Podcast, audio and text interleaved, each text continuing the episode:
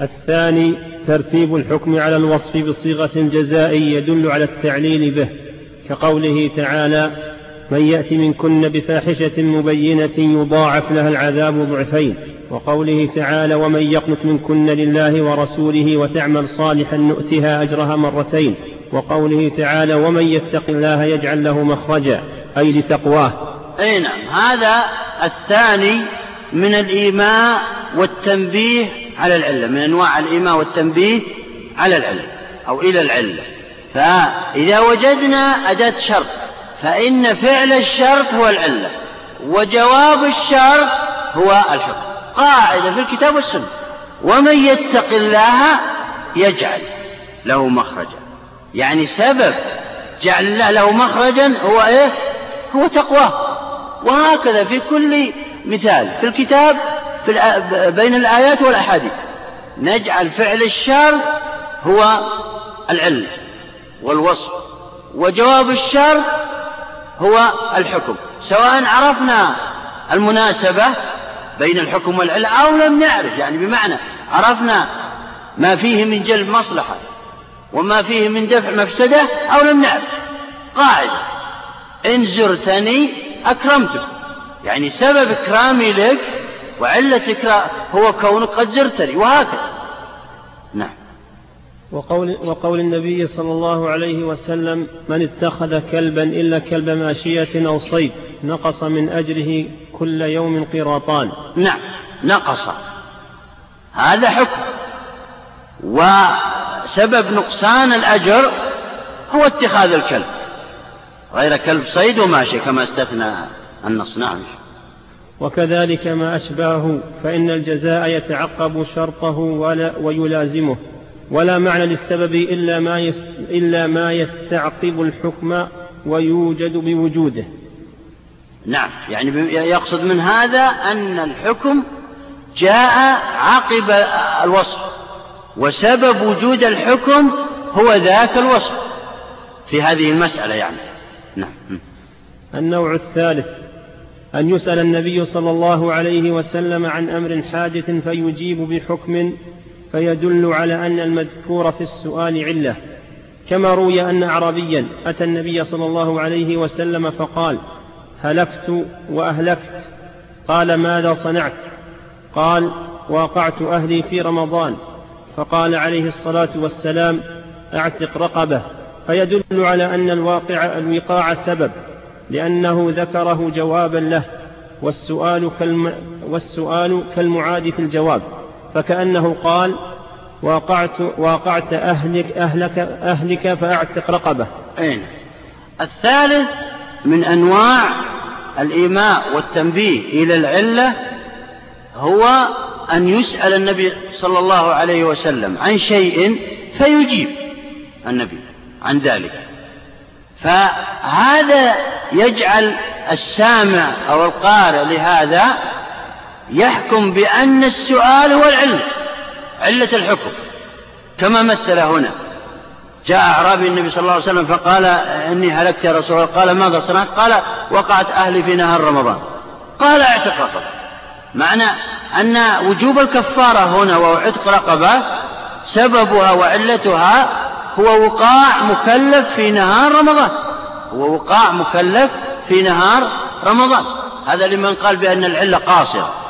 بمعنى أنه أن الكفارة لا تجب إلا على من وقع في نهار رمضان عمدا.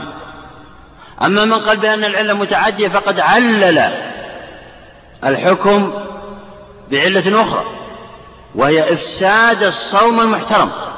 لذلك قاس عليه من أكل عمدا ومن شرب عمدا في نهار رمضان فيجب عليهما الكفارة قياسا على من جامع في نهار رمضان.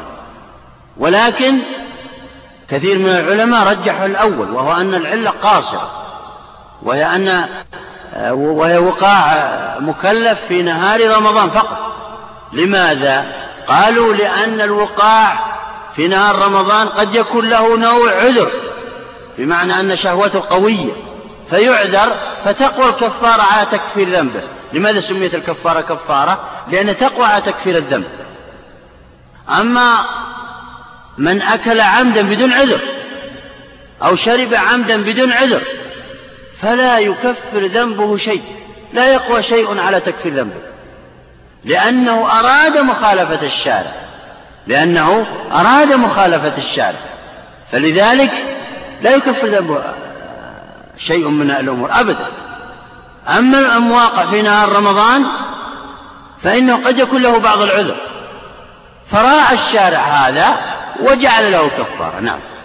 واحتمال أن يكون المذكور منه ليس بجواب ممتنع إذ يفضي ذلك إلى خلو محل السؤال. لذلك يقول المصنف هنا إن السؤال كالمعاد في الجواب.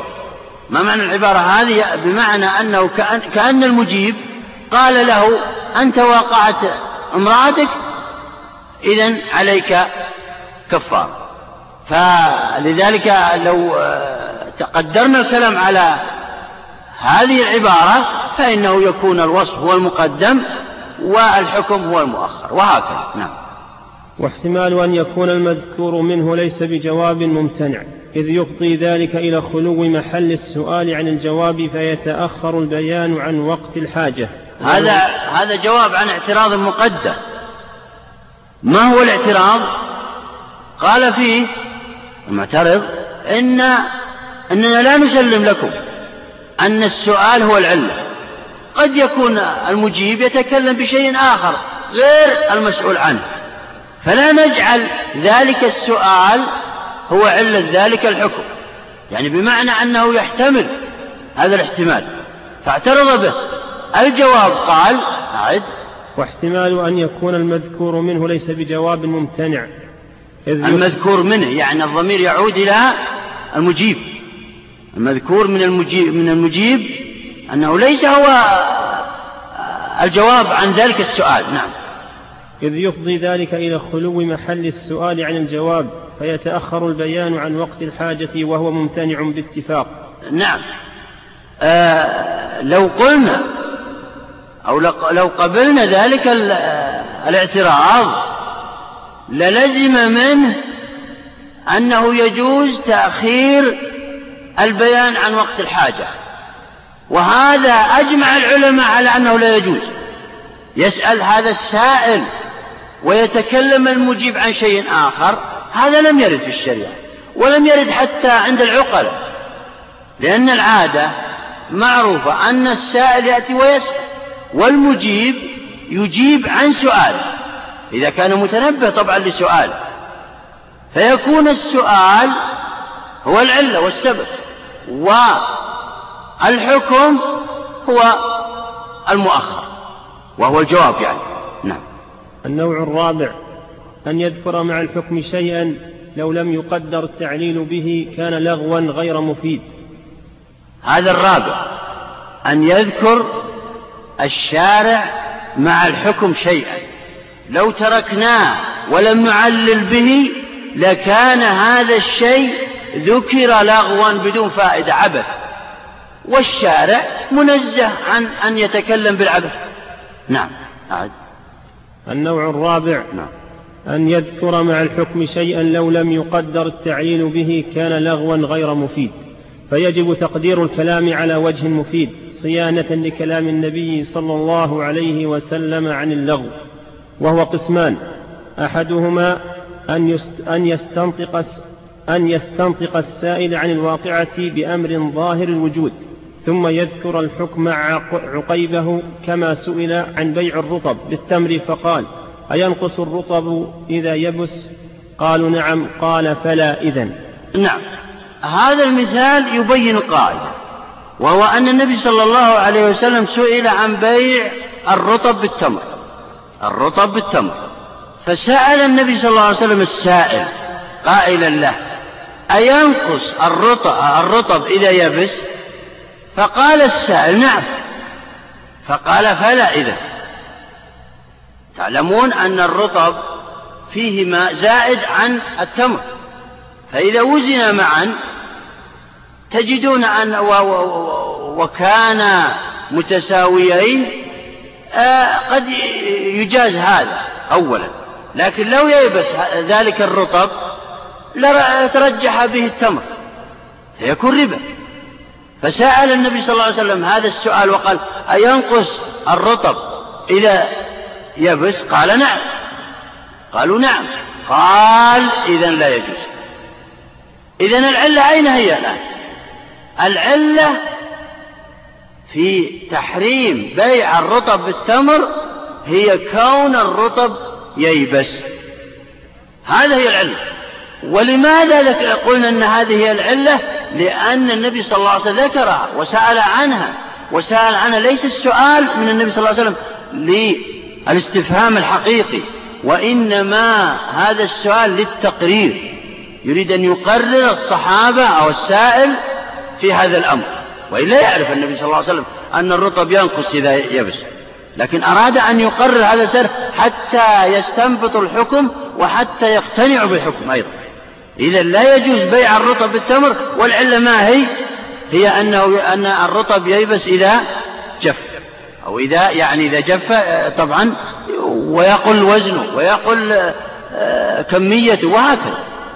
فهذه العلة فعللنا بها حفاظا على أو صيانة لكلام الشارع عن العبث لأنه لو لم نعلل بهذا للزم منه أن سؤال النبي صلى الله عليه وسلم لا داعي له.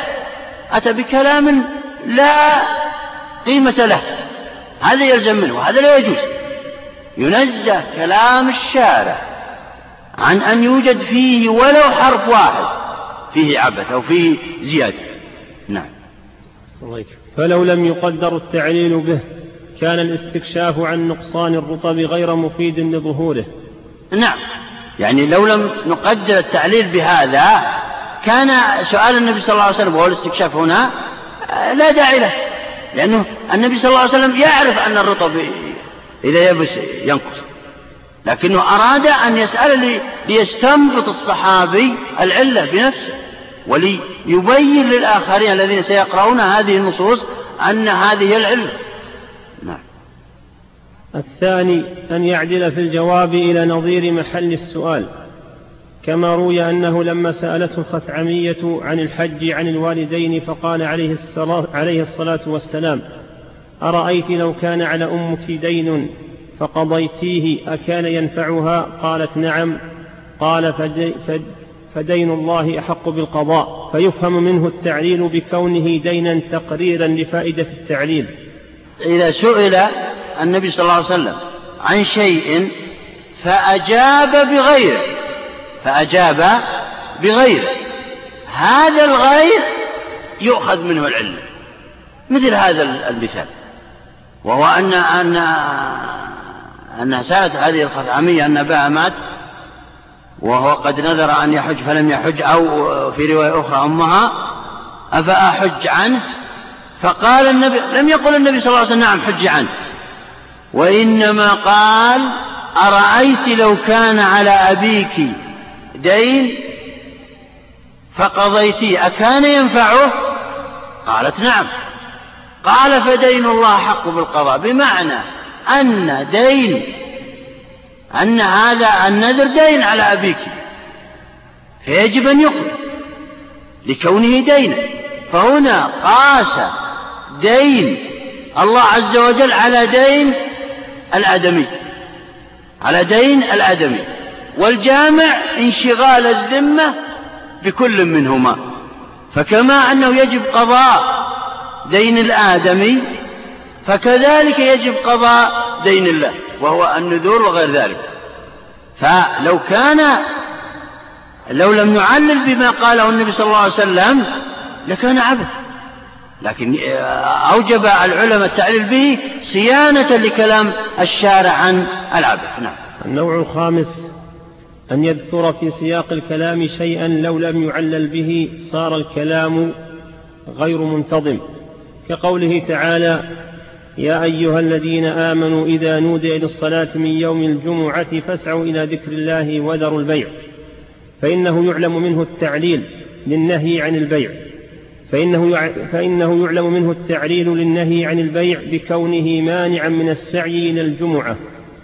إذ لو قدرنا النهي عن البيع مطلقا من غير رابطة الجمعة يكون يكون خبطا في الكلام. هذا النوع الخامس. وهو أن يذكر في سياق الكلام شيء لو لم نعلل به لكان الكلام غير منتظم وغير مفهوم ولتناقضت الشريعة. مثال هذه الآية. إذا نودي للصلاة من يوم الجمعة فاسعوا إلى ذكر الله وذروا البيع. نهى عن البيع هنا. مع أن الله قال في آية أخرى وأحل الله البيع وحرم الربا. فلو آه، أخذنا النهي عن البيع فقط ولم ننظر لما قبله من سياق الكلام لكان هذا تناقض في الشريعة في القرآن.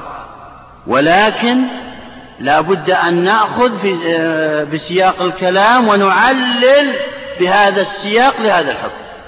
لهذا الحكم. فنقول أنه نهى عن البيع إذا كان يمنع من السعي إلى صلاة الجمعة بعد النداء الثاني. بعد النداء الثاني والنهي للتحريم. فتكون علة الحكم هنا أنه يحرم البيع نظرا لأنه يمنع من السعي إلى الجمعة. وهذه هي العلة. نعم. وكذا قوله عليه الصلاة والسلام لا يقضي القاضي بين اثنين وهو غضبان. تنبيه على التعليل بالغضب. إذ النهي عن القضاء مطلقا من غير هذه الرابطة لا يكون منتظما. نعم هكذا أيضا. النبي صلى الله عليه وسلم قال لا يقضي القاضي بين اثنين وهو غضبان.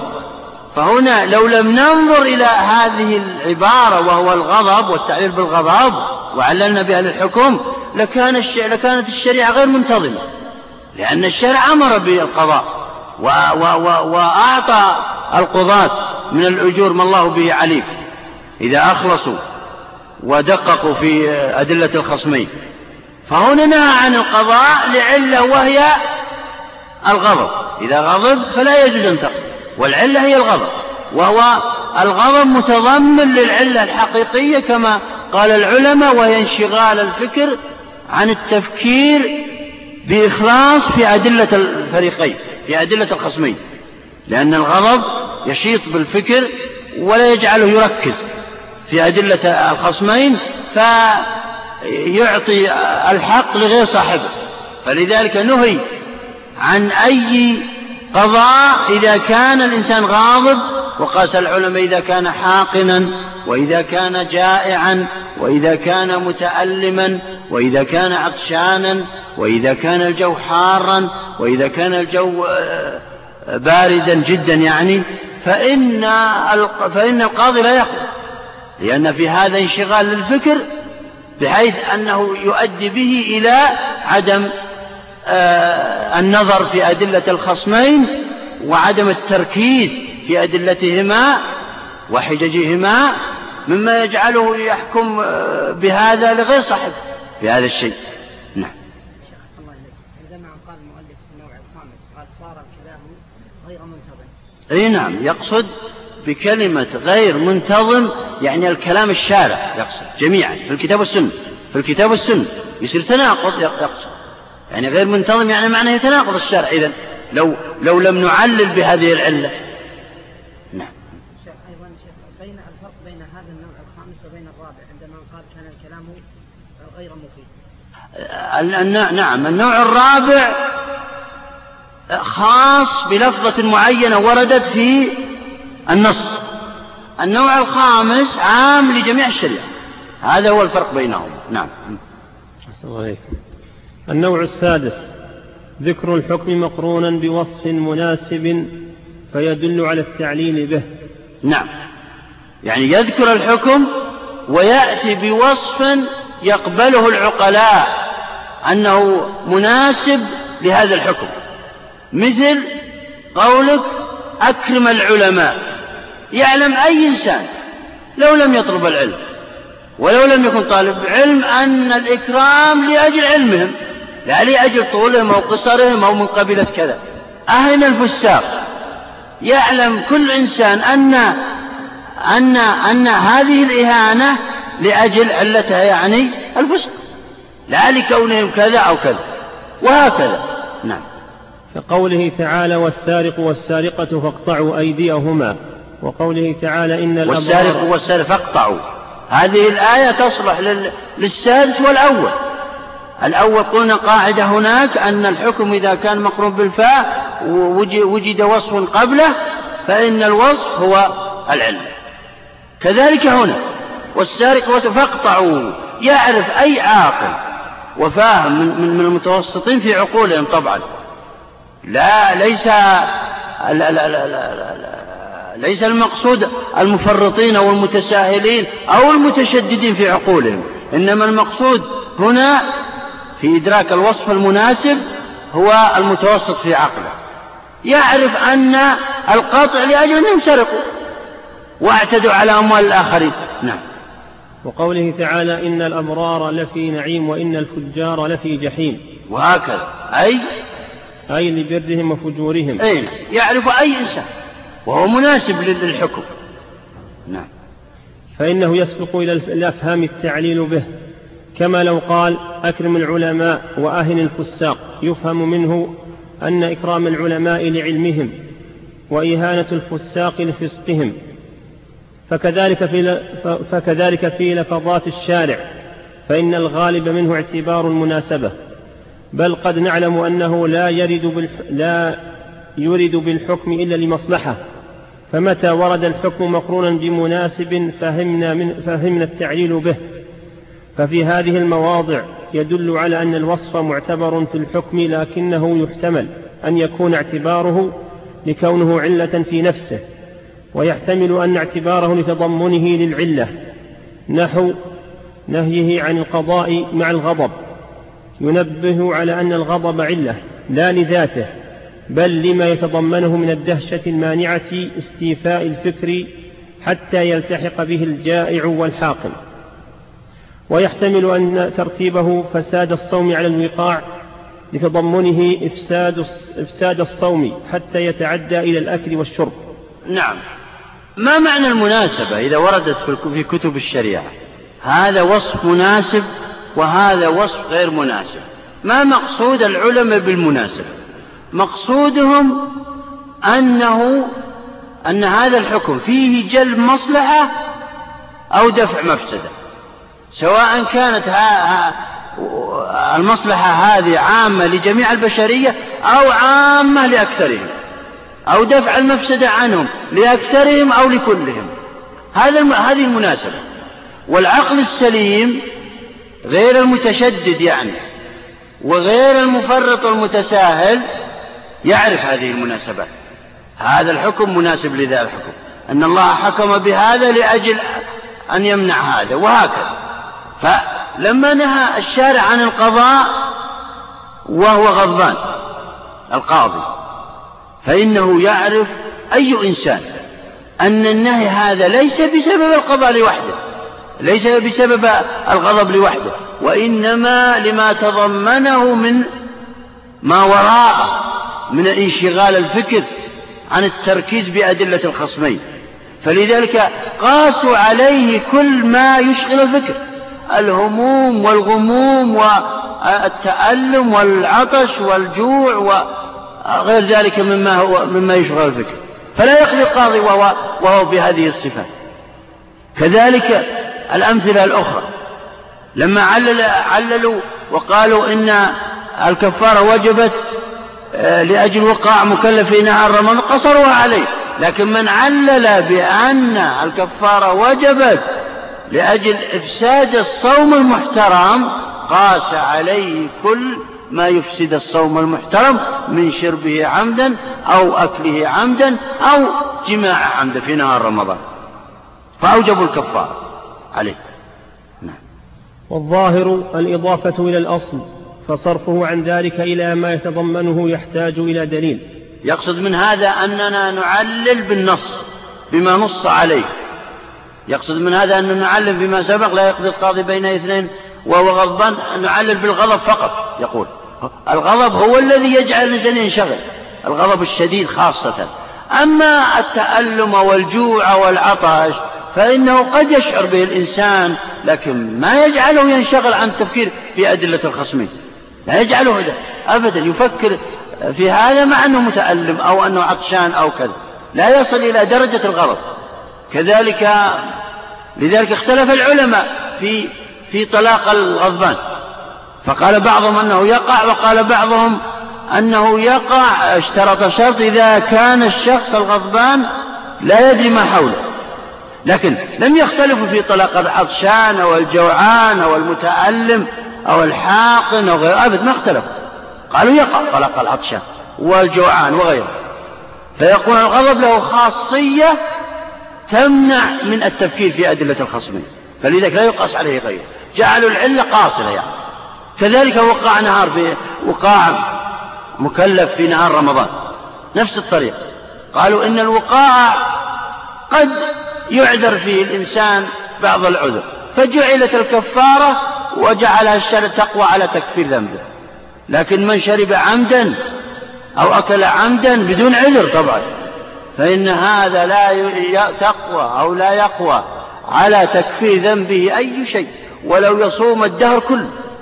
وقاسوه على ما قاله النبي صلى الله عليه وسلم ثلاثة لا يظلهم الله في ظله يوم لا ظل إلا ظله ولا يزكيهم ولهم عذاب أليم وهم أشيم زان وملك كذاب وعائل مستكبر.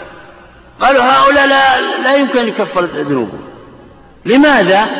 الأشيمط الذي بدأ فيه الشيب والشيخ الكبير يزني هذا ليس عنده قوة ما زنى إلا لأنه أراد أن يخالف الشارع. فلذلك هذا لا يكفر ذنبه شيء. كذلك عائل مستكبر فقير مسكين تجده متكبر على الآخرين.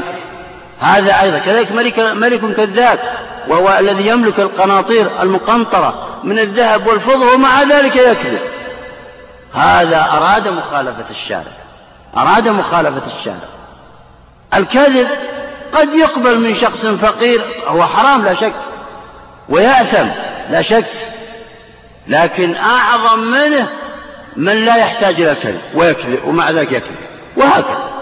فلذلك قالوا هنا الآكل عمدا بدون عذر يعني والشارب كذلك هذا لا يكفر ذنبه شيء. نعم. القسم الثاني ثبوت العلة بالإجماع كالإجماع على تأثير الصغر في الولاية. انتهى الآن من ثبوت العلة بالأدلة النقلية بالأدلة بالنص يعني سواء كان نصا ظاهرا. كما سبق نصا صريحا يعني أو نصا ظاهرا كما سبق من الأنواع الستة في الإيماء والتنبيه. بدأ الآن بالإجماع. أحيانا لا ت... ليس عندنا نص في العلم وإنما أجمع العلماء على علة علة حكم من الأحكام فنأخذ بها. إذا نقل الإجماع آه، نقلا وثقنا به. نعم. كالإجماع على تأثير الصغر في الولاية. نعم. قالوا يحجر على الصغير وأجمع العلماء على علة الحجر وهي كونه صغيرا. بمعنى لا, لا يدرك حقائق الأمور. أجمع, أجمع العلماء على هذا. نعم. وكالإجماع على أن علة منع القاضي من القضاء وهو غضبان اشتغال قلبه عن الفكر والنظر في الدليل والحكم وتغير طبعه عن السكون والتلبث للاجتهاد. هذا غير صحيح. يعني بمعنى أن المصنف الآن خلط. العلماء لم يجمعوا على أن علة النهي عن القضاء هو الوصف الذي تضمنه هذا النص. وإنما بعضهم قال أن العلة هي الغضب وبعضهم قال أن العلة هو ما تضمنه الغضب من انشغال الفكر. نعم. وكتأثير كلف المال تحت اليد العادية في الضمان فإنه يؤثر في الغصب إجماعا. فيقيس, السا فيقيس السارق وإن قطع على الغاصب. لاتفاقهما في العلة المؤثرة في محل الوفاق إجماعا. نعم. آه اختلف العلماء في مسألة أو حكي الإجماع فيها وهي ال- الذي سرق مالا. هل يضمن ما سرقه؟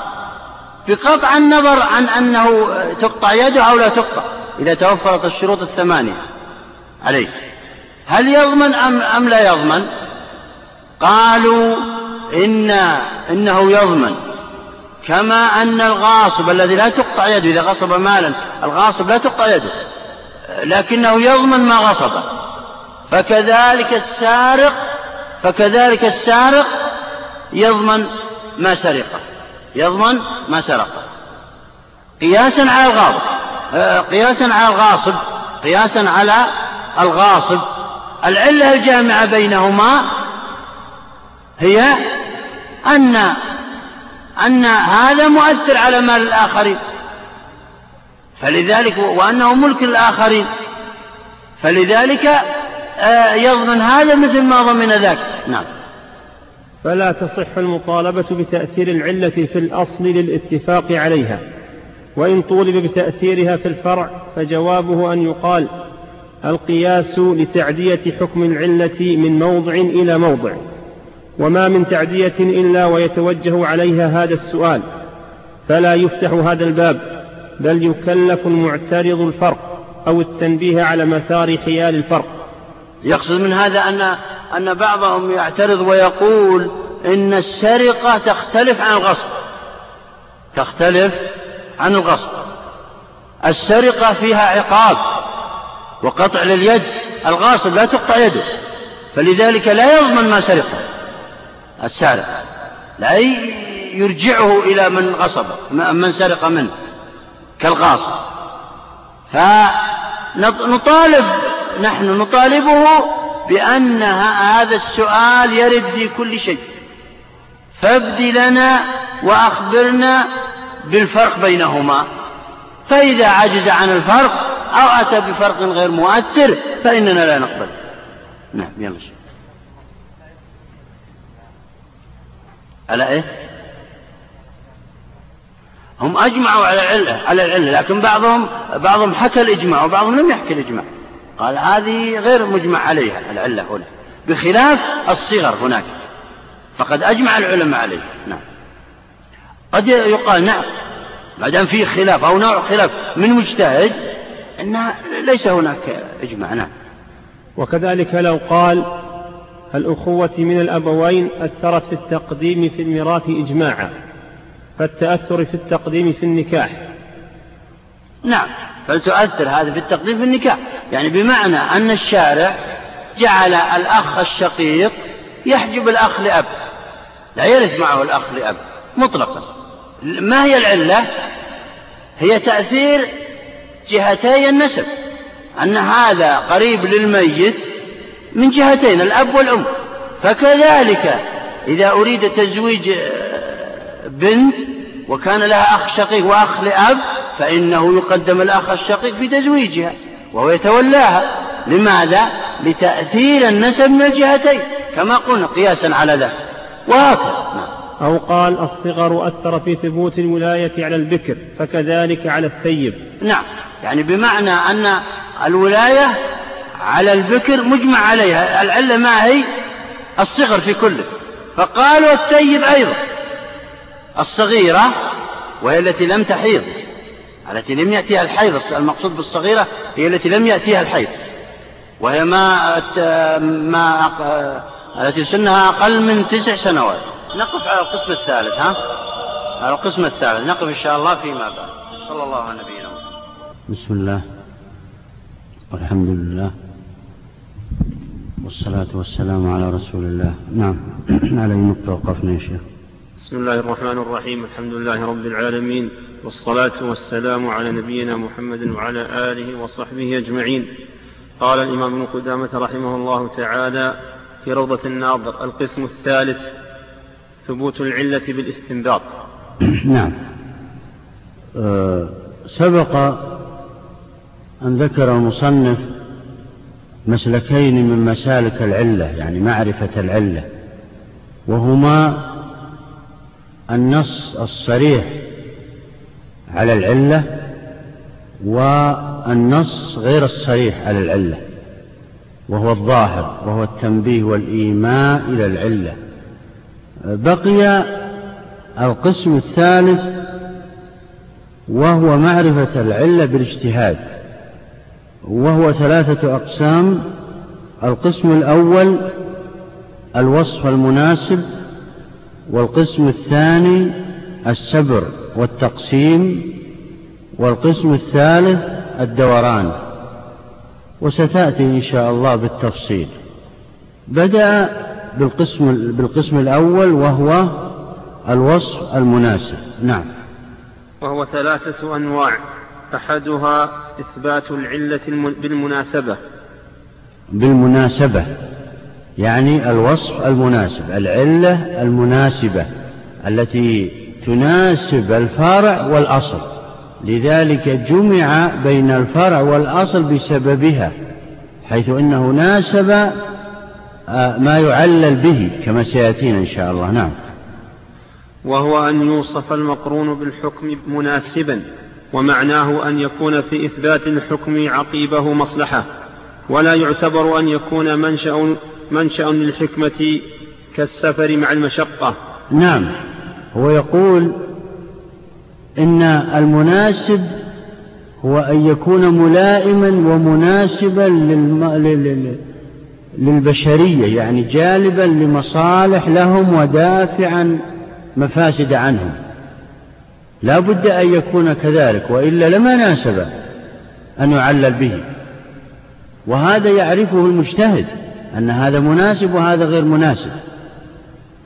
فمثلا حتى نصور المسألة قبل أن يبدأ بها لما قيل إن النبيذ حرام قياسا على الخمر العلة ما هي؟ قالوا الإسكار وهذا وصف مناسب.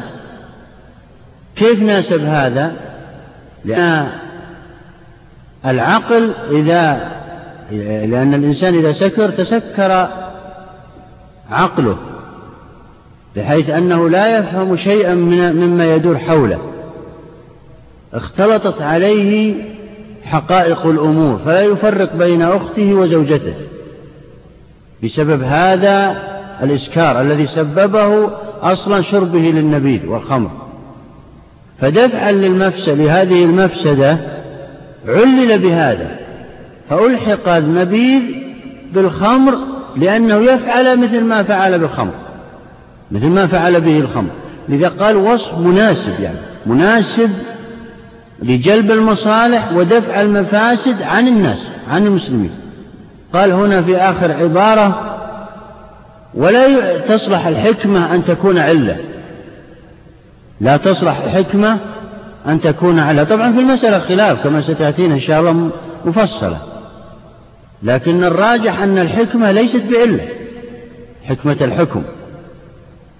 إنما هي علة قاصر ليست بعلة متعدية. إنما هي علة قاصرة. إنما هي علة قاصرة. فلذلك لما أباح الشارع الإفطار للمسافر لم يعلل العلماء لأجل المشقة. قالوا لأجل المشقة لم يعلل بالمشقة. مع أن الظاهر منها أنه المشقة. إنما عللوا بشيء آخر وهو السفر نفس السفر. سواء كان فيه مشقة أو ليس فيه مشقة. لأن العلة يجب أن تدور مع الحكم وجودا وعدما.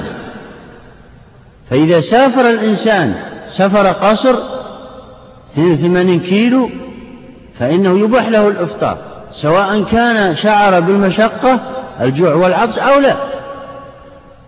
لكن لو عللنا بالمشقة وقلنا هي علة الحكم هي علة إسقاط الصيام عن المسافر لا قلنا بأنه لا يفطر إلا إذا شق عليه السفر.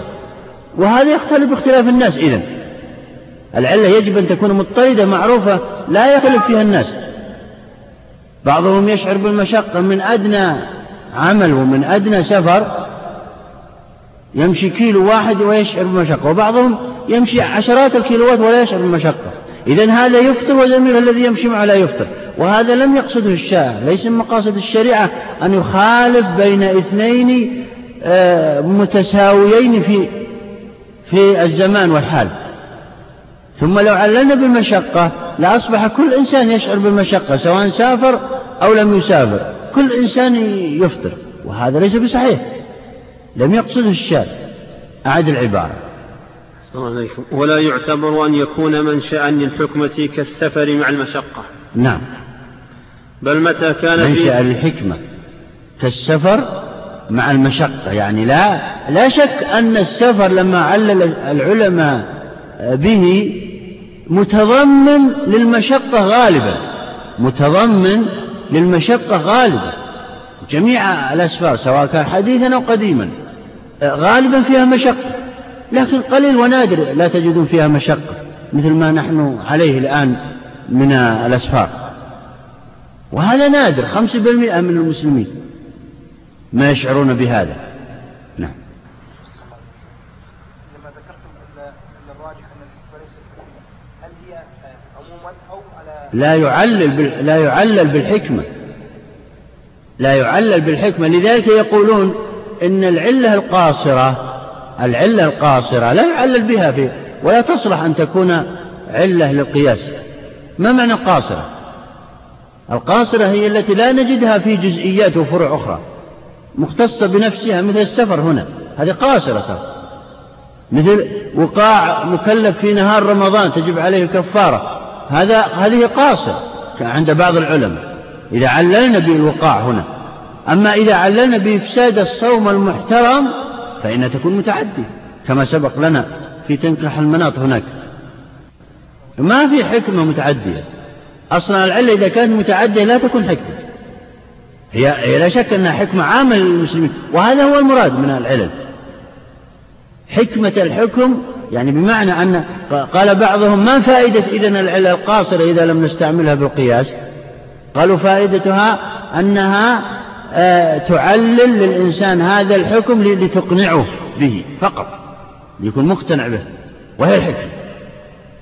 أما العلة المتعدية فهي الموجودة في جزئيات كثيرة من فروع فقهية كثيرة وهذه هي المقصودة في باب القياس هنا. إذ لولاها لما صار قياس أصلا. وهذه العلة المتعدية فضلها على العلة المتعدية فضلها على العلوم الشرعية كفضل العالم على العابد كما قال العلماء.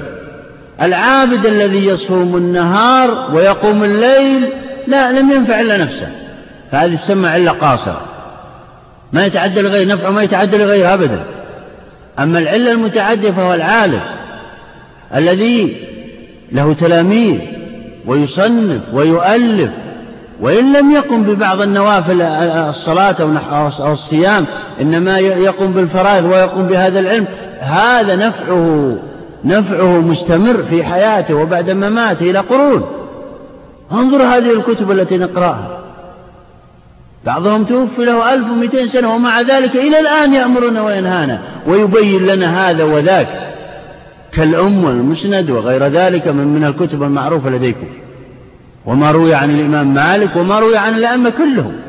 ومن وأتباعهم في, في تلك العصور. نهتدي بما قالوه نسترشد بما كتبوه كأنه شخص يأمرنا وينهانا وهو أمامنا. هذا هو هذه هي النفع العام المراد في الشريعة نعم.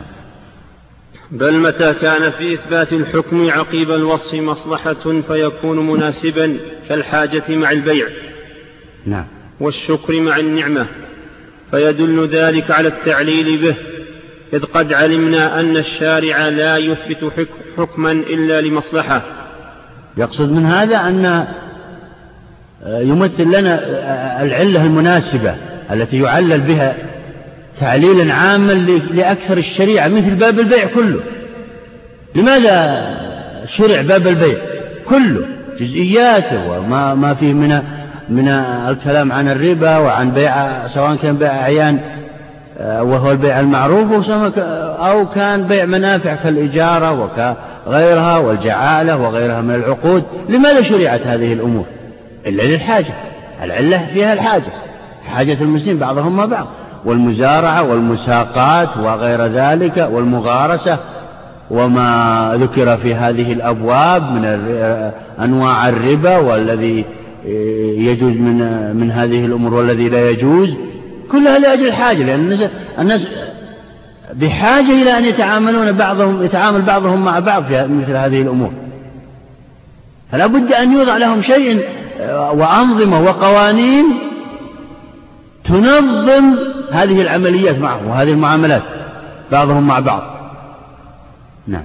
فإذا رأينا الحكم مفضيا إلى مصلحة في محل غلب على ظننا أنه قصد بإثبات الحكم تحصيل تلك المصلحة. نعم. إذا غلب على ظن طبعا المجتهد ليس ظن كل إنسان ظن المجتهد الذي عرف مصادر الشريعة ومواردها. إذا غلب على ظنه أن هذه فيها مصلحة جلب مصلحة أو دفع مضرة عن المسلمين. عامتهم طبعا ليست خاصة المصلحة ينبغي أن تكون عامة لأكثر المسلمين فإنه يغلب على ظن أن هذه تصلح أن تكون علة تصلح أن تكون علة. هو الآن كان يبين تمهيد ما هو الوصف المناسب يريد أن يسول لنا ما هو الوصف المناسب الذي ينبغي أن يعلل به. أولا أن يظهره مجتهد قد بلغ درجة الاجتهاد ولا يكفي أن يحفظ القرآن والسنة هذا هذا إن حفظها فهو خير وإن لم يحفظها فلا فلا, فلا يشترط في المجتهد. إنما يعرف يعرف آيات الأطعمة أين توجد. أحاديث الأطعمة أين توجد حتى إذا نزلت نزل طعام ووجد طعام في في هذا البلد لا يعرف هل هو حلال أو حرام يأتي بتلك الآيات والأحاديث ويبين ما هو النص الذي ينبغي أن يستدل به على حكم هذه الحادثة من الأطعمة مثلا. فيلحق هذا الطعام به. هل هو حرام أو حلال؟ وهكذا. يعرف مثلا آيات الحدود الحديث الحدود وما إلى ذلك وهكذا. آيات الربا وأحد الربا وآثار الربا وهكذا. إذا عرف ذلك لا يشترط له أن يحفظ القرآن والسنة وإن حفظهما فهو على المستويات لا شك. نعم. يختلف فيما سبق. قلنا إن الاجتهاد في العلة ثلاثة أنواع تحقيق مناط وتنقيح مناط وتخريج مناط. أما تحقيق المناط فاتفق العلماء عليه. ما خالف فيه أحد ولا الظاهرية ولا أي شخص لأن حقيقته هي أن ينص الشارع على قاعدة كلية أو يجمع العلماء عليها فيقوم المجتهد فيلحق بعض الصور فيها على اختلاف العصور والأزمان. مثل النفقة. تجب النفقة هذه قاعدة كلية.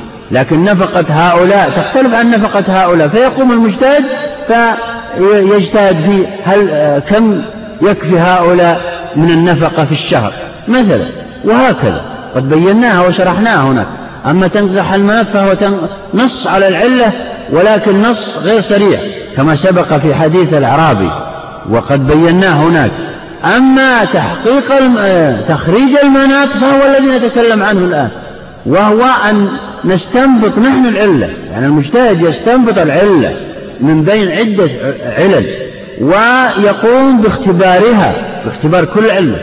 فإذا عجز عن إبطال هذه العلة صارت آه، يعلل بها الحكم يعلل بها الحكم.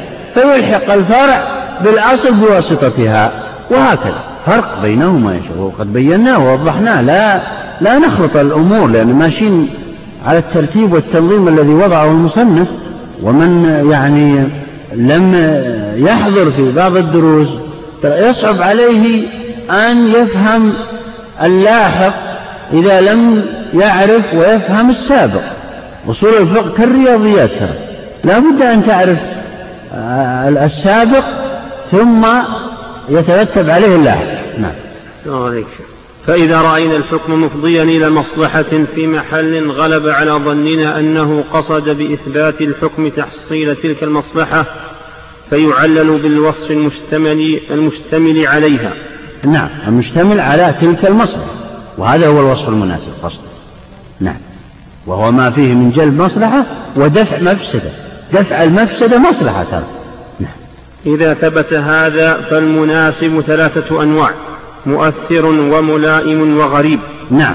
الآن بدأ لما ذكر هذا التمهيد وهذا الشرح والبيان لمقصده في الوصف المناسب أراد أن يبين هذا الوصف.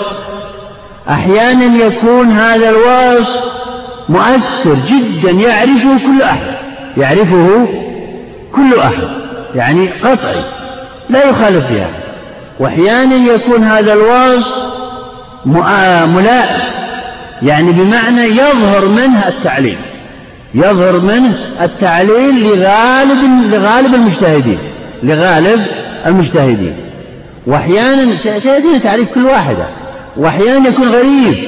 يعني الشارع نظر إليه نظرة عامة. نظرة عامة لكن لا يخص ذلك الحكم. فالمناسب هو الخاص.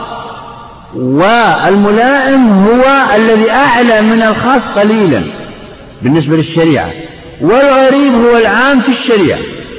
يعني يعرف أن الشريعة نزلت وجاءت هذه الأحكام لجبر المصالح أو دفع المفاسد وهو عنده في ذهنه هذا. فلذلك يعلل لكل شيء بكل شيء. وسيأتينا الكلام عن هذا كله بالتفصيل. نبدأ بالمناسب فالمؤثر ما ظهر تأثيره في الحكم بنص أو إجماع وهو شيئان. أحدهما ما يظهر تأثير عينه في عين الحكم. نعم. بمعنى أن ما ما ظهر تأثيره ما ما ظهر عين تأثيره بعين الحكم يعني خاص بهذا الحكم لا يتشتت الفكر إلى غيره وهو ما نص الشارع على التعليل به. أو أجمع العلماء على التعليل به. ما نص الشارع على التعليل به أو أجمع العلماء على التعليل به. ما في خلاف ترى هذا هذا المؤثر. نعم. كقياس الأمة على الحرة في سقوط الصلاة بالحيض. نعم. يعني لما ورد آه النص في الحرة وهو أنها تسقط الصلاة عنها إذا حاضت فإن فإنه يلحق بها الأمة. لماذا ألحقنا بها الأمة وهذا يعرفه كل أحد لو لم يبلغ درجة الاجتهاد. لماذا؟ لأن هذا مؤثر لعدم الفارق. إذا جاءكم شيء بين اثنين يعني آه، أمران متساويان و و وتمام التساوي فإن هذا هو المؤثر. لأن العلماء نصوا على هذا وأجمعوا عليه. فمثلا قياس الأمة على الحرة. في سقوط الصلاة عن الحائض لا فرق بينهما. والأمر ورد على الحرة وتلحق فيه الأمة. وتلحق بها الأمة لعدم الفارق. لأن هذه المسألة وهو الحيض يأتي, يأتي لهما جميعا. ولا تجوز ولا تصح الصلاة والمرأة حائض وهي متلبسة بهذه النجاسة. لا تصح. نعم. أعد. كقياس الأمة على الحرة في سقوط الصلاة بالحيض. لما فيه من مشقة التكرار إذ قد ظهر تأثير عينه في عين الحكم بالإجماع. نعم أجمع العلماء على هذا الإلحاق لعدم الفارق في هذا الأمر لعدم الفارق في هذا الأمر. ليس لعدم الفارق بين الأمة والحرة مطلقا هذا لا يقوله أحد لكن لعدم الفارق في هذا الأمر في عين هذا الحكم في, في عين هذا الحكم. وليس في جنس أو نوع هذا الحكم. لاحظوا هذه الملاحظة. لا تلحق الحرة بالأمة لا تلحق الأمة بالحرة في جميع الأمور. إنما في عين هذا الحكم لا تلحق. وقد اتفق العلماء في, في ذلك. نعم. لكن في محل مخصوص فعديناه إلى محل آخر. نعم. لكن في محل مخصوص وعديناه إلى محل مخصوص آخر. ينبغي أن تضاف هذه العبارة. وعديناه إلى محل مخصوص آخر. نص عليه الغزالي ولكن ابن قدامة حذفها لأنه مختصر للمستصفى فلذلك المخصوص ألحقنا مخصوصا بمخصوص. ألحقنا عين بعين بسبب تشابههما تمام التشابه بهذا الأمر. نعم. بهذا الشيء وهو العين عين الحكم. نعم. وهذا لا خلاف في اعتباره عند القائلين بالقياس. نعم. عند القائلين بالقياس يقصد طبعا جمهور العلماء المعتبرين إخراجا للظاهرية وابن علي وأبو بكر الأصم وبعض الروافض. نعم. الذين لم يقولوا بالقياس. نعم. والنظام. نعم. ومن خاصيته أنه لا يحتاج إلى نفي ما عداه في الأصل. نعم. يعني لا يحتاج يعني من خواص المؤثر أنه لا يحتاج إلى بذل جهد. لا يحتاج إلى بذل جهد. فهو واضح جلي للجميع. في هذا في, في عين هذا الحكم إذا ألحقنا في عين ذلك الحكم فقط. نعم. ولو ظهر في الأصل مؤثر آخر لم يضر. نعم آه ما دام نص عليه وأجمع العلماء عليه لو ظهر شيء آخر يقال احتمال أن الحرة أن الأمة تجلس في الحيض نصف جلوس الحرة. قد يقول قائل هذا. هذا احتمال بعيد. لا يؤثر يقولون. ولا يمكن أن يلتفت إليه. طبعا تعرفون أن الحرة لها نصف الأمة, الأمة لها نصف الحرة في كل في أكثر الأمور. في الدية في كذا في كذا. لكن هنا يختلف الوضع. لو وجد هذا الاحتمال أو فكر فيه لا يمكن أن يلتفت إليه. نعم. ولو ظهر في الأصل مؤثر آخر لم يضر بل يعلل بهما. آه لا ليس في الدية في آه العدة في عدة الحائض في عدة المرأة المطلقة. كما تعلمون أن المطلقة ثلاث حيض الحرة. الأمة قالوا بأنها حيضة ونصف. لكن العلماء يقولون إن الحيضة لا تتجزأ فجعلوها حيضتين. لا يقول قائل إنه ينبغي أن تجلس آه، يعني ما دام الحرة ستة أيام هذه ثلاثة أيام وتصلي إذا انتهت الأيام. هذا قد قاله بعضهم من احتمال كمثال ولكن لا ينظر إليه. لا يؤثر هذا القول. لاحظوا سيأتينا الملائم يؤثر مثل هذا القول فيه أو الغريب. هذا لا يؤثر فيه. لجزمنا وقطعنا بأن إلحاقنا هذا الفرع وهي الأمة بذلك الأصل وهي الحرة لا فرق بينهما في شأن في شأن إسقاط الصلاة. نعم. بالنسبة للحائض. نعم. صحيح يصلح مثال الإعرابي اللي اللي جامع في نهار رمضان يصلح مثال لي. ممكن. نعم. أحسن إليك. فإن الحيض والعدة والردة تجتمع في امرأة ويعلل تحريم الوطء بالجميع. نعم ممكن يقول كأنه يقول أنه ممكن أن نعلل بعدة علل لحكم واحد. فمثلا لا يجوز العقد على امرأة لهذه العلل وهي آه العلة الأولى. الحيض. الحيض. والعدة. والردة الدخول آه يحرم الدخول بالمرأة إذا كان كذا وإذا كانت على في حالة عدة وإذا كانت في حالة ردة لاختلاف الدين. يعلل بهذا بهذه الأمور كذا. ممكن تجتمع في امرأة واحدة. ممكن أن نعلل بعدة علل لحكم واحد. نعم. وهو قسمان. أحدهما أن يظهر تأثير عينه في عين ذلك الحكم فهو الذي يقال إنه في معنى الأصل. يعني في إذا دائما تتكرر هذه العبارة هذا في معنى الأصل أو الحقنا هذا بهذا لعدم الفارق. يقصد منه المؤثر؟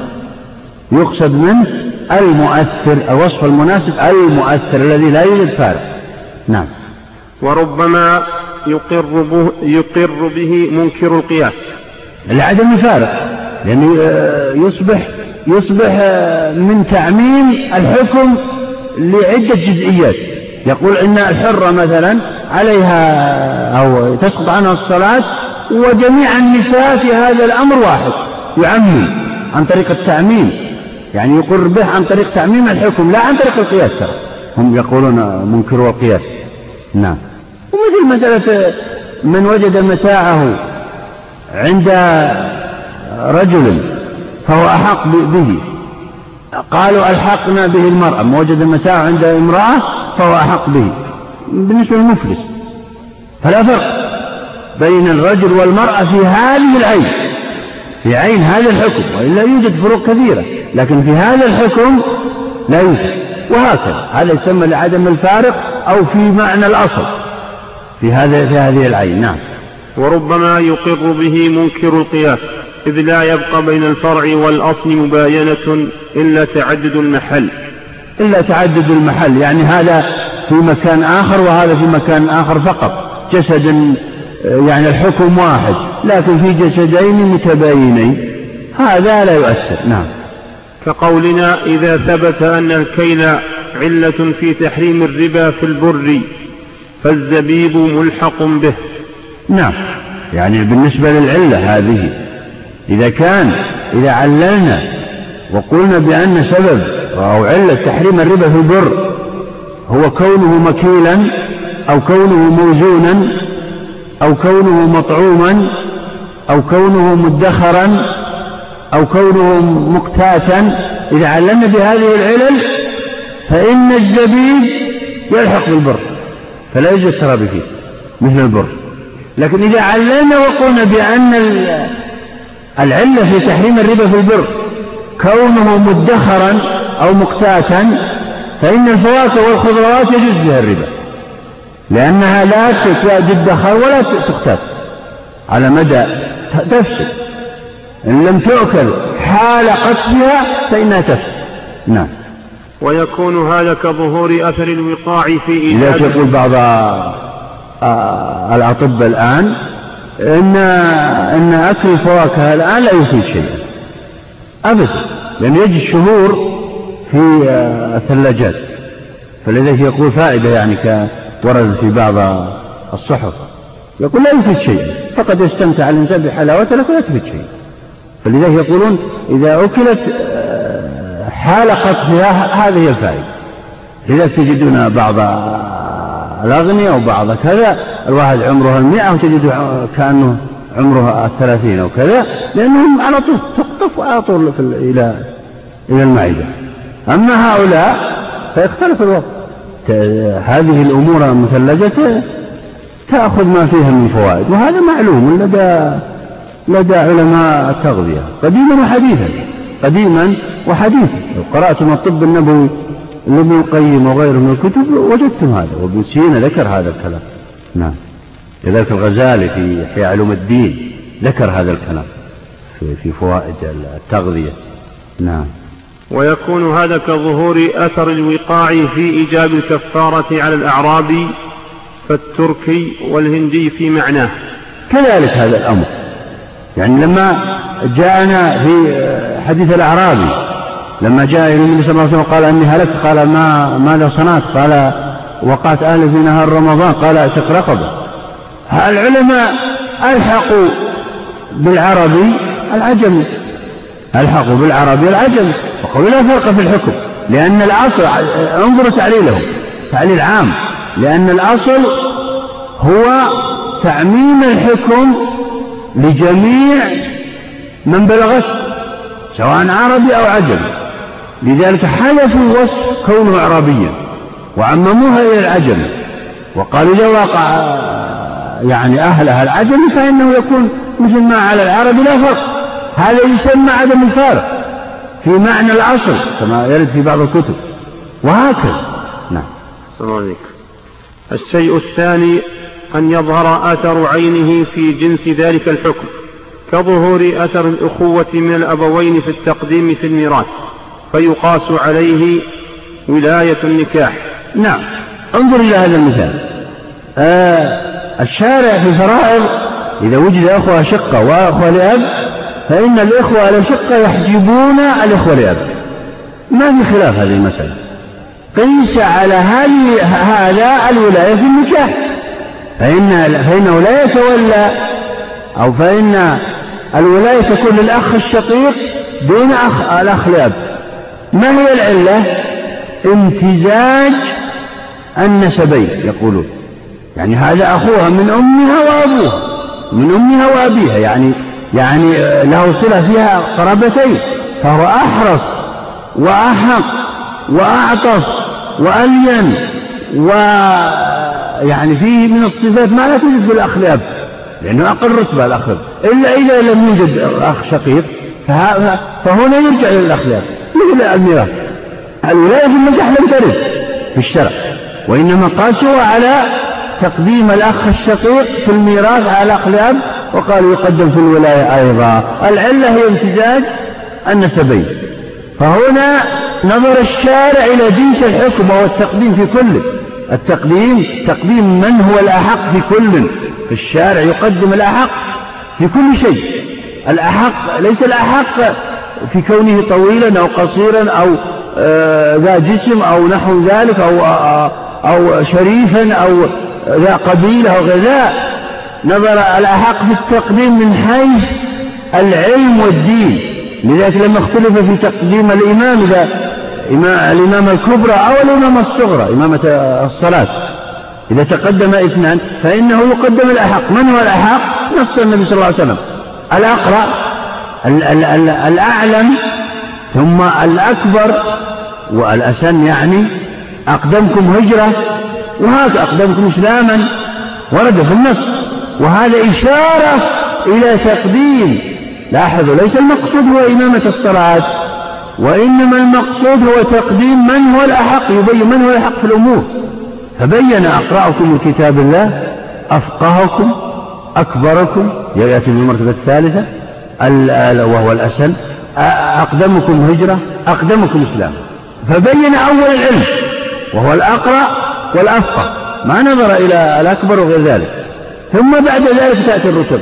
وهذا في كل شيء في الأذان والإمامة الإمامة الكبرى والإمامة الصغرى.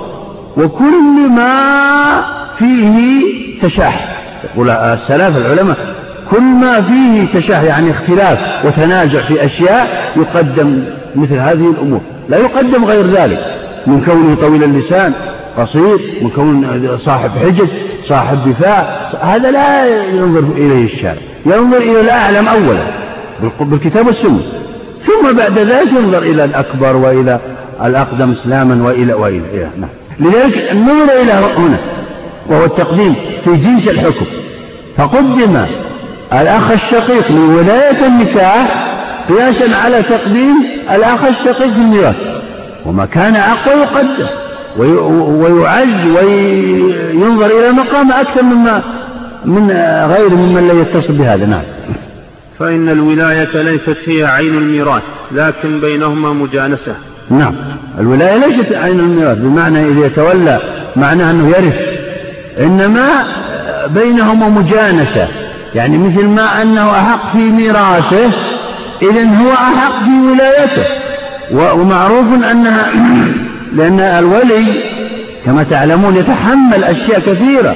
لو حصل اختلاف هو المطالب بأن يرد المهر وهو المطالب في المنازعات. فلذلك كما أنه يرث لو ماتت هو الأولى بميراثها فكذلك هو الأولى في تحمل ما يأتي منها من مشاق. نعم. النوع الثاني الملائم. الغرم بالغنم يعني الإنسان آه، يغرم ما سيغنم منه فيما بعد لو حصل وهكذا. نعم. النوع الثاني الملائم وهو ما ظهر تأثير جنسه في عين الحكم كظهور أثر المشقة في إسقاط الصلاة عن الحائض. فإنه ظهر تأثير فإنه ظهر تأثير جنس الحرج في إسقاط قضاء الصلاة كتأثير مشقة السفر في إسقاط الركعتين الساقطتين بالقصر. أي نعم هذا يسمى الملائم مثل تعليل إسقاط الصلاة عن الحائض بالمشقة. عللوا قالوا لأنه يشق عليها أن تتوضأ أو تغتسل لكل صلاة. لإبعاد هذا الدم الفاسد المنجس عنها وعن ثيابها. فعللوا بهذه العلة. فعللوا بهذه العلة. وهي المشقة. وهو ملائم للتأليف. ملائم للحكم. مناسب يعني. رفعا للمشقة عنها. رفعا للمشقة عنها. وهو دفع مفسدة عنها. نعم. وكذلك إسقاط ركعتين من المسافر في الرباعية. هذا أيضا فيه رفع مشقة عنه وهو أن المسافر دائما وعادة يريد أن يصل إلى ما إلى مبتغاه. وكذلك ما في السفر من الخوف في الأماكن الخالية فشرع الشارع له أن يصلي ركعتين بدلا من أربع رفعا للمشقة عنه. هذا يسمى ملائم للمقام. لاحظوا ملائم للمقام لمقام السفر. لخوفه لعدم معرفته للبلد الذي يسافر إليه أو للطريق. فمحافظة على هذا المكلف رفعت عنه ركعتان. ومحافظة عن المشقة في تكرار الغسل عن المرأة رفعت عنها الصلاة كلها ما دام يأتيها هذا هذه الدماء النجسة. نعم. يعني ملائم للحال نعم. قد يحتمل أن يكون هناك تعبدي يعني. يعني قد قد يأتي شخص ويقول هذا تعبدي وقد أتى وقالوه. قالوا لا يعلل, يعلل هذا الحكم. هذا تعبد بل تستطيع النساء في الحضر أن يغتسلن كل وقت وأن يصلين ولو جمعا ولو تجمع الصلاتين مع بعض. ولكن قالوا هذا تعبد يعني أمر تعبدي إذن لا يعلل. لكن العلماء عللوه. الجمهور العلماء عللوا بهذه العلم وقالوا مناسب مناسب هذا التعليل لكن لا يقاس عليها غيرها لاحظوا لا يقاس عليها غيرها في هذا إلا في جمع الصلوات قد قاس بعضهم المرضى التي يشق عليها أن آه، تصلي كل وقت مع نجاسة طفلها. وهو معروف لدى النساء في هذا الأمر من آه، عدم تنظيفه دائما. فإن هذا يقول يجوز لها أن تجمع الصلوات. لكن لا لا تسقط شيء. وذكرت هذا في في شرح الروض المربع. آه، بينت هذا الفرع في هذه المسائل. نعم. صديق مو الأقرب في الحائض هو النجاسة يعني الحكم. مو بالمشقة. كيف يعني؟ العلة. يعني تعليل العلة. هو هو هي العلة هي المشقة وليست النجاسة. لأنه إذا أزالت النجاسة في كل وقت ما الذي يحصل لها هي؟ المشقة. الذي يحصل لها هي المشقة هو المشقة. لذلك لذلك رفعت عنها وقيل تسقط عن عنك الصلاة كلها مشقة الإزالة في حال الحيض وما بعده. لاحظوا أن ذكرت في مسألة الدليل على أن العلة هي المشقة أنه أسقط عنها الصلاة أداء وقضاء لكن الصيام ما أسقطه عنها لماذا؟ ما هي العلة؟ هي أن الصيام لا يتكرر الصيام في السنة مرة سواء في رمضان نهار رمضان أو في نهار غيره. لكن الصلاة تتكرر في اليوم خمس مرات. فلو اغتسلت كل وقت لشق عليها. فرفع عنها المشقة. مثل ما قلنا في مسألة ثانية وهي سؤر الهرة. قلنا بأنه طاهر. إنها ليست بنجس. إنها من الطوافين عليكم والطوافات. الأصل في سؤر الهرة أنه نجس أصلا. مثل مثل سؤر الكلب. لا فرق بينهما. لأن الهرة تأكل النجاسات وهو, وهو قطع أنها تأكل النجاسات. وقد تأكل النجاسة وتأتي وتغط في ماء نريد أن نتوضأ منه. قال الشارع إنها إن هذا الماء الذي شربت منه يجب أن نتوضأ منه. ما نظر إلى نجاستها هو هو الأصل نجس هذا الماء. ولكن الشارع رفع المشقة عن المكلفين. لماذا؟ لأن الناس كانوا ولا زالوا يجلبون المياه في النهار ليستعملوه في الليل. والهرة صعب أن تمنع من الماء من الدخول في البيوت. بل, بل هي عيشته في البيوت. أما الكلب فهو لا يعيش في البيوت عادته. فلو ولغ في ماء يجب أن يغسل سبع مرات لأنه نادر لكن الهرة ماذا يفعل بها؟ فلو قلنا إنها تنجس الماء لشق على المسلمين أن يريقوا كل ماء قد شربت منه. لو قلنا هذا فلا بد من من القول رفعا للحرج عن المسلمين. انظروا هو موجود النجاسة ولكن الشارع تغاضى. كذلك مثل ما قلنا فيما سبق الأحجار المزيلة في في الاستجمار. تكفي الأحجار ترى الثلاثة بدون غسل في ماء الدبر.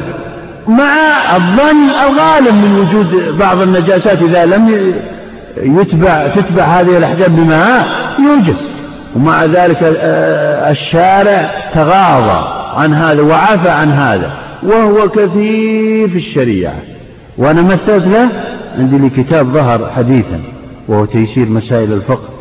شرح الروضة المربع طبع منه مجلدان. هذا الكتاب ناحية تطبيقية للقواعد الأصولية يعني شرح أصولي وبيان المقاصد وبي... في كل جزئية وبيان أسباب الاختلاف في كل مسألة. بينت آه، بينت هذه الفروع وربطها بقواعدها الأصولية ومقاصدها وبينت هذه الأشياء كلها. وبينت العلل الشرعية الحقيقية لكل لكل آه، جزئية من من آه، من حيثية وهو القياس إذا بينت القياس بينت العلم نعم. وهو الجامع بين الفرع والأصل. نعم. نعم. ارفع صوتك ما سمع والله ممكن بالميكروفون دم الاستحاضة. أيوة ها. أيوة. دم الاستحاضة. ذكرتني أيضا. لا. دم الاستحاضة أولا نادر في النساء. نادر المرأة المستحاضة التي تستحاض. هذا واحد. الثاني إذا استمرت الاستحاضة أكثر من خمسة عشر يوما انظروا إلى أعلى أو أكثر مدة الحيض هي خمسة عشر يوما فإذا استحيضت بعدها فإنها طاهرة. تستعمل يعني الماء كاستعمال الطاهرات وتغتسل ولا, ولا تغتسل آه، كل وقت بل تتوضأ توضأ طاهرة وتصلي ولو ظهر منها بعض الدماء. وكنا وكن بعض الصحابة مشهورات بالاستحاضة ومع ذلك يعتكفن في المسجد. وقد أباح لها لهن النبي صلى الله عليه وسلم. مشهورات بالاستحاضة. ثلاث أو أربع من نساء المسلمين بالمدينة ومع ذلك قد أذن النبي صلى الله عليه وسلم بأن يعتكفن بالمسجد. لذلك وهي نوادر والنادر لا حكم له. الشارع ينظر إلى الشيء المتكرر الذي يشق على المتكرر عليه. يا جماعة من عرف العلل الشرعية وما فيها من مؤثر وملائم وغريب وما سيأتي من الكلام في ذلك عرف مقاصد الشريعة في كل في كل حكم من الأحكام الجزئية في الكتاب والسنة. إذا دققنا في هذه المسائل فإن سيسهل عليكم كل شيء. لذلك قال قال الشافعي من لم يعرف القياس فليس بفقيه. يعني نفى عنه الفقه كليا. وقال الإمام أحمد لا يستغني أحد عن القياس. يعني أي طالب علم لا يمكن أن يقول أنا طالب علم وأنا عالم أو أنا أفتي وهو لا يعرف القياس بتفاصيله خاصة العلل. لأن العلل هذه هي التي تعلم الإنسان مقاصد الشريعة. ومن عرف مقاصد الشريعة كما قال الشاطبي كان العالم الرباني الذي يظهر أحكاما شرعية لحوادث متجددة من خلال فهمه لمقاصد الشريعة الكلية ثم الجزئية. فهو العالم يقول فيما نص الشاطبي في الموافقات يقول إن العالم بالمقاصد الشرعية وهي العلم ما في الشريعة من دفع مفاسد وجلب مصالح بدقة إذا عرف ذلك فإنه فإنه ارتقى إلى درجة أنه وارث للنبي يقول وارث العلم يعني للنبي. أما إذا حفظ الكتاب والسنة وهو لا يعرف المقاصد الشرعية ولا يعرف طرق استنباط الأحكام عن طريق المقاصد وعن طريق جلب المصالح والمفاسد والعلل فإنه سيحفظ لا شك وسيفيد الآخرين بما قاله السلف. لكن لن يبرز حكما شرعيا لأي حادثة. وقال العلماء إن العالم العلماء ورثة الأنبياء هم الذين يعرفون طرق الاجتهاد والمقاصد الشرعية من كل حكم. والحافظ له فضله لكن لا يبلغ درجة الاجتهاد لا يبلغ درجة مهما كان حفظه. لذلك قلنا فيما سبق أن المجتهدين أربعة أقسام مجتهد مطلق ومجتهد بالمذهب ومجتهد في المذهب ومجتهد في الفتوى. وذكرناها الظاهر والعلة. المجتهد المطلق باختصار يعني المجتهد المطلق هو الذي له أصول وفروع والمجتهد بالمذهب هو الذي يتبع إمامه في بعض الأصول ولكنه يخالفه ولكنه يخالفه في كثير من القواعد الأصولية وهذا يمكن تسعة وتسعين بل مئة من من علماء الأمة. أما المجتهد في المذهب فهو لا شغلة له إلا أنه يرجح أحد أقوال إمامه يرجح أحد أقوال إمامه. أو قول القديم والجديد أيهما أحق بالعمل أو الرواية الأولى والرواية الثانية وهكذا. أما المجتهد في الفتوى فهو الذي فهو الذي ينقل كلام المتقدمين بأسلوب عصري مفهوم بأسلوب عصري فقط لا يتدخل بشيء. الأول والثاني هما اللذان بلغا درجة الاجتهاد. أما الثالث والرابع فقد سمي مجتهدين تساهلا وتجاوزا وتشجيعا لهما كما يقول بعضهم. ولهم أجرهم لا شك. الأجر على قدر المشقة. نعم. حسن النوع الثالث الغريب وهو ما ظهر تأثير جنسه في جنس ذلك الحكم كتأثير جنس المصالح في جنس الأحكام. يعني يقصد بالغريب هنا هو ليس هو غريب على الشريعة هو موجود في الشريعة.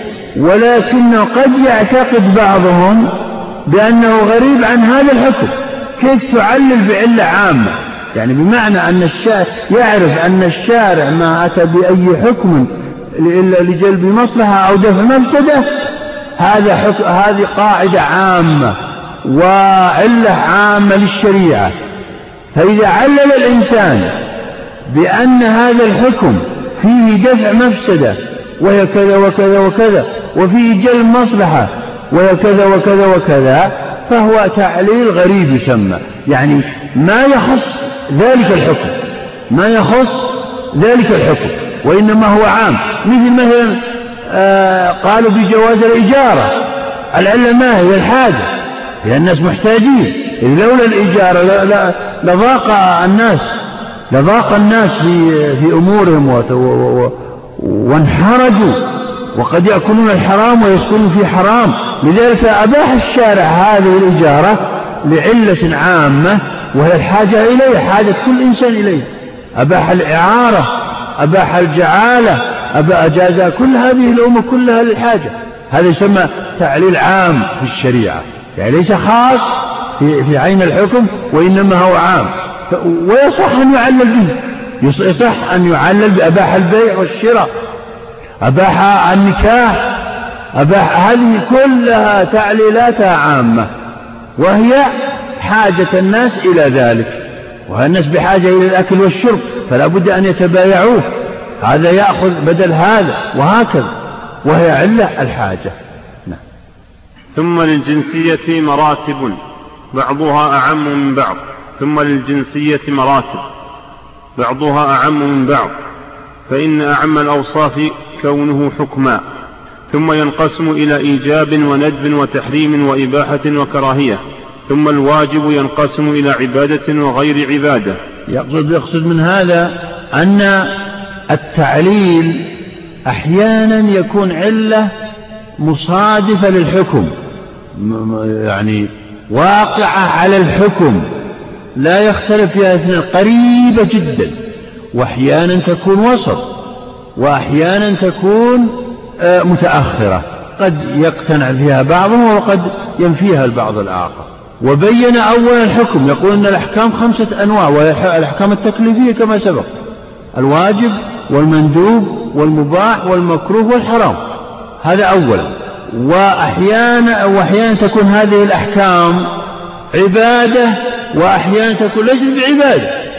إنما واجبة وهي ليست بعبادة. العبادة معروفة الصلوات وأركان الإسلام وغيرها لكن في شيء واجب ولكن ليس بعبادة مثل أداء أداء الديون.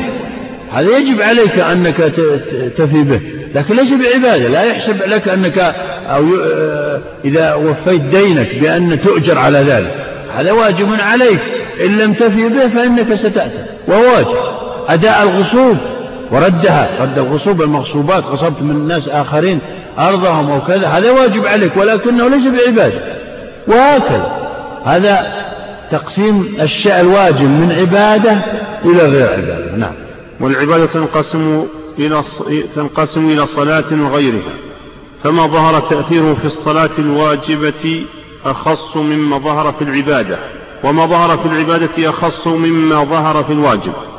وما ظهر في الواجب أخص مما ظهر في الأحكام وفي المعاني أعم أوصاف. يقصد من هذا أن أن أن هناك علل عامة لجميع الشريعة. عبادة وغير عبادة. وهناك علل خاصة لبعض الأحكام. آه، يعني للواجبات والمندوبات فقط. مثل الابتلاء والامتحان في الواجبات والمندوبات. هذا عام لهما. وهناك علل خاصة الخاصة وهي ما يخص الحكم.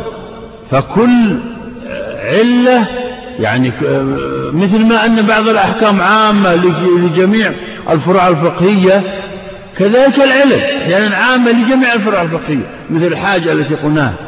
الآن عندنا المصالح تنقسم إلى ثلاثة أقسام. مصالح ضرورية ومصالح حاجية ومصالح تحسينية. هذه كلها علل. فالمصالح الضرورية هي الضرورات الخمس وهي حفظ الدين وحفظ المال وحفظ العرض وحفظ النسب وحفظ العقل. هذه هذه ضرورات الخمس. هذه الأمور يعلل يعلل بها الفقيه أكثر الأحكام الفرعية في في الفقه الإسلامي. كل هذه الخمس. عندنا مصالح حاجية. طبعا المصالح الضرورية تعريفها هو أنها هو أنه لا يمكن العيش بدونها. مستحيل أن يعيش مجتمع بدون حفظ المال بدون قاعدة لحفظ المال أو بدون حفظ العقل أو بدون حفظ الدين أو غير ذلك. أما المصالح الحاجية فهو يعيش المجتمع بدونها ولكن بنقص ولكن ببعض النقص فقط. مثل مثلا مثلوا لذلك بأن المرأة تحتاج إلى ولي. هذا يقولون بأنها مصلحة حاجية. ويزوجها أبوها وإن أجبرها. نقف على مراتب الجنسية. صلى الله على نبينا محمد. الحمد لله والصلاة والسلام على رسول الله. نعم نبدأ من حيث وقفنا يا شيخ. بسم الله الرحمن الرحيم. الحمد لله رب العالمين والصلاة والسلام على رسول الله. وعلى آله وأصحابه أجمعين.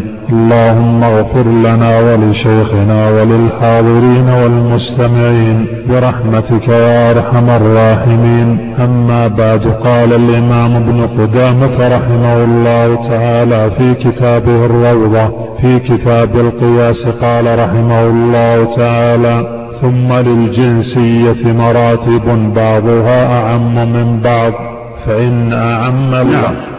لا زلنا في مسألة العلة علة القياس وكيف نثبتها وبدأنا في إثباتها من جهة الاجتهاد وهو أنواع كما قلنا النوع الأول الوصف المناسب وقلنا أنه ينقسم إلى ثلاثة أقسام.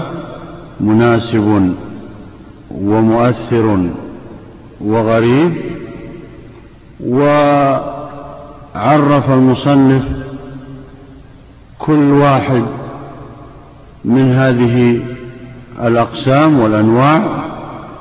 فلما أتى إلى هذا إلى الأخير وهو الغريب عرفه بأنه تأثير جنس عينه بجنس الحكم. يقول أو كأنه يقول إن العلة مراتب. الأولى ما هو مناسب للحكم مناسبة عينية يعني خاصة به لا تتعداه ولا توجد في غيره. إلا ما ندر طبعا. هذا يسمى مناسب له أو ملائم أو مؤثر لا نقول مؤثر. الأول هو الملا... المناسب المؤثر. المناسب المؤثر تأثيرا ظاهرا عند كل أحد. لو كان طالب علم مبتدئ يعلم أن الإسكار هو علة تحريم الخمر. هذا واضح لدى الجميع أما الثاني وهو الملائم فهو الذي لا يظهر إلا لطلبة العلم الخاصين بحيث أنه يظهر أثر عينه في جنس الحكم. يعني بمعنى أنه أعم من الأول وأشمل منه من حيث الفروع الفروع الفقهية. بمعنى ومثلنا فيما سبق في الدرس الماضي مثل آه، جواز الإجارة جواز البيع كله جواز الصرف جواز الجعالة إلى آخر تلك الأبواب وعلتهم واحدة وهي الحاجة. حاجة المسلمين لها هذه الحاجة يعني منتشرة في في أحكام كثيرة. إذا قال ما أثر عينه في إيه؟ في جنس الحكم يعني في أنواع كثيرة. الجنس يتكون من أنواع والأنواع وكل نوع يتكون من أشخاص كما وزعناه فيما سبق. أما الغريب فهو اختلف في تعليله اختلف في تعليله لأنه عام تأثير جنس عين في جنس الحكم. عام لجميع الشريعة الإسلامية. بحيث أن الإنسان يعلم تمام العلم أنه ما في حكم من الأحكام الشرعية إلا وفيه مصلحة وفيه دفع مفسدة. هذه نظرة عامة لجميع الأحكام. ممكن أن نجد هذه العلة في أي حكم من الأحكام الشرعية وإن يعني عللناها بهذا التعليل فيجوز عند بعضهم. لكن بعضهم يقول لا يجوز تعليل مثل هذه العلل لأن العلة ينبغي أن تكون خاصة أو قريب من الخاصة كالملائم خاصة كالمؤثر وكقريب من الخاصة كالملائم أما الغريب فهو لا يعلل به لأنه عام لجميع الشريعة. ثم بعد ذلك ذكر أن الجنسية تنقسم إلى أقسام في الأحكام الجنسية في الأحكام والجنسية في العلل تنقسم إلى أحكام منتشرة وكما قال هنا تعم جميع الأحكام